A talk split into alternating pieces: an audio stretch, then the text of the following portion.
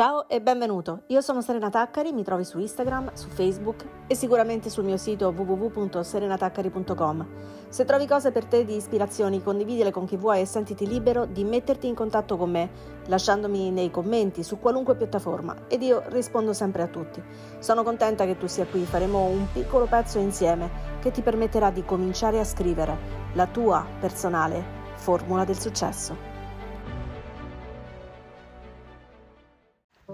Episodio 12. Oggi voglio parlarti di due verbalizzazioni che generano dei loop eccezionali in cui ci infiliamo con tutte le scarpe quando ci confrontiamo con gli altri e quando ci confrontiamo con noi stessi. Sono due potentissimi modi di tenerti inchiodato dove sei e impedirti senza scampo di provare a vedere soluzioni ai tuoi problemi e che fanno questo con una semplice parola, una sola, una ciascuno. Iniziamo dalla prima. Strano. Non trovi? Esatto, è strano. Questa per chi come me si occupa di studiare le mappe in cui si muovono le persone è una parola di fantasia. Strano. Non esiste. Niente è strano. Guarda infatti che cosa crea in te quando te lo senti dire.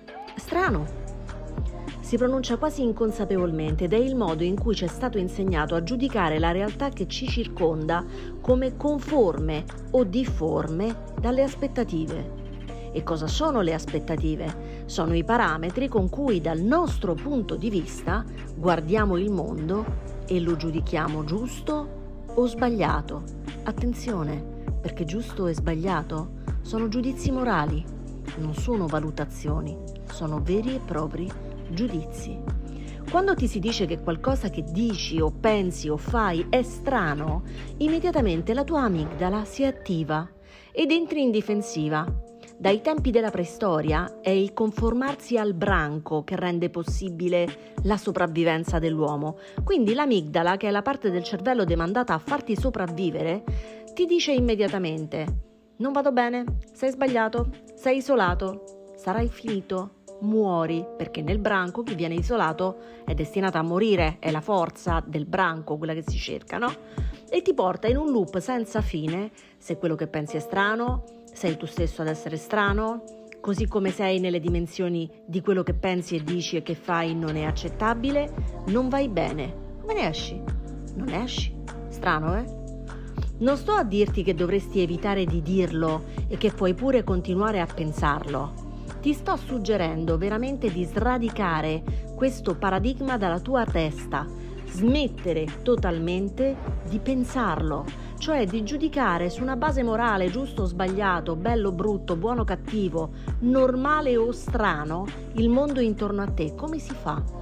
Fermati, esci un attimo da te stesso, perché non sei l'uomo Vodafone che tutto gira intorno a te rappresenti una delle miliardi di versioni del mondo possibili, visioni del mondo possibili e probabilmente posso toglierti anche lo sfizio di pensare di essere la migliore, semplicemente incarni la tua, che è ok per te.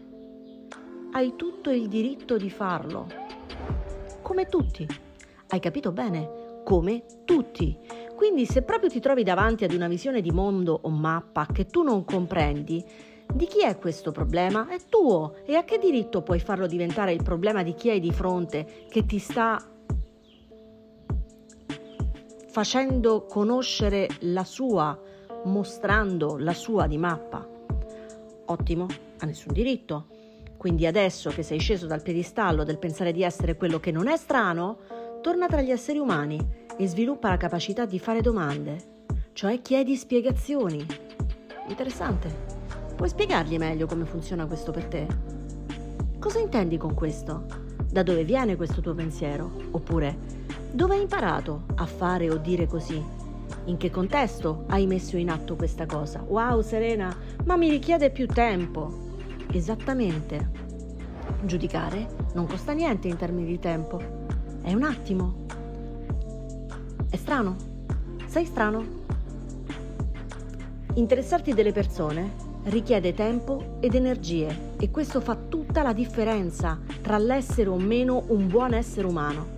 Voglio chiederti una cosa, quale delle due modalità preferiresti per te se fossi dall'altra parte della domanda? Se ti trovassi di fronte a me a, a raccontarmi la tua vita, vorresti sentirti dire, beh, strana questa, oppure wow, ehi, veramente strano. O forse spiegami meglio, fammi capire meglio, dammi qualche indicazione in più. E secondo te, in quale modo posso veramente aiutarti a uscire dai tuoi incastri? Quando mi spieghi come funzionano o quando li etichetto come alternative tra normale o strano? Credo di conoscere la risposta e quindi ora posso parlarti del secondo punto che ti incastra in un loop di domande senza fine. Perché? perché è veramente la domanda del non senso elevato a circolo vizioso. Perché richiede la motivazione profonda, se lo richiamo a un, avve- a un, avvenimento, a un fatto, tipo perché è successo a me o perché è accaduto questo, perché si è comportato così, ha tutta la potenzialità di non permetterti mai e poi mai di trovare un modo utile per affrontare la situazione. Indovina? Il motivo è che stai incastrato nel dietro, indietro nel tempo, e il tuo cervello avanti non ci va. Ma guarda caso, tu invece con la tua vita stai andando avanti e non indietro. Quindi questo è un loop da cui non esci. In che modo una domanda sul passato può permetterti di ampliare la tua prospettiva di fronte agli ostacoli e aiutarti a trovare delle soluzioni nuove per affrontarli? Quindi Serena mi stai suggerendo di smettere di interrogarmi sulle motivazioni, sostanzialmente stai buttando al secchio tutta la filosofia dai greci in su ma neanche per sogno. Ti sto suggerendo di passare dalla speculazione fino a se stessa, il perché rivolto alle cause lontane, allo spostare la tua attenzione su cosa puoi farci con quell'evento o quella situazione, cercando di trovare alternative e approcci diversi. Questa si chiama responsabilità, cioè per che cosa, inteso come affinché cioè lo scopo, l'orientamento della tua vita. Questa semplice domanda che viene trasformata da perché in cosa ho appreso per mezzo di questo evento e come posso usare queste nuove competenze per affrontare la situazione che ho di fronte, questo spinge il tuo cervello al pensiero laterale, all'elaborazione delle alternative possibili, a stimolare la tua creatività e ti apre alla possibilità di trovare delle nuove strade. Come diamine pensi di uscire da situazioni che ti si stanno ripetendo più o meno sempre allo stesso modo davanti se non usi un approccio mentale diverso per risolvere quella situazione? E come puoi usare un approccio mentale diverso se ti fai sempre la solita inutile domanda perché è accaduto questo? L'approccio laterale ci invita a considerare prospettive non convenzionali, a pensare fuori dagli schemi, altro che brainstorming, associazione libera. In Accademia da me dedichiamo un mese di lavoro ad osservare le prospettive inverse. Non soltanto genererai nuove soluzioni, ma sarà molto più chiaro come si comportano le persone, cosa vogliono ottenere col loro comportamento. Il mondo intorno a te diventa incredibilmente predicibile, sono chiare le finalità di chi hai intorno e iniziano ad essere chiare veramente anche le tue. So che ti sembra incredibile. Strano, perché?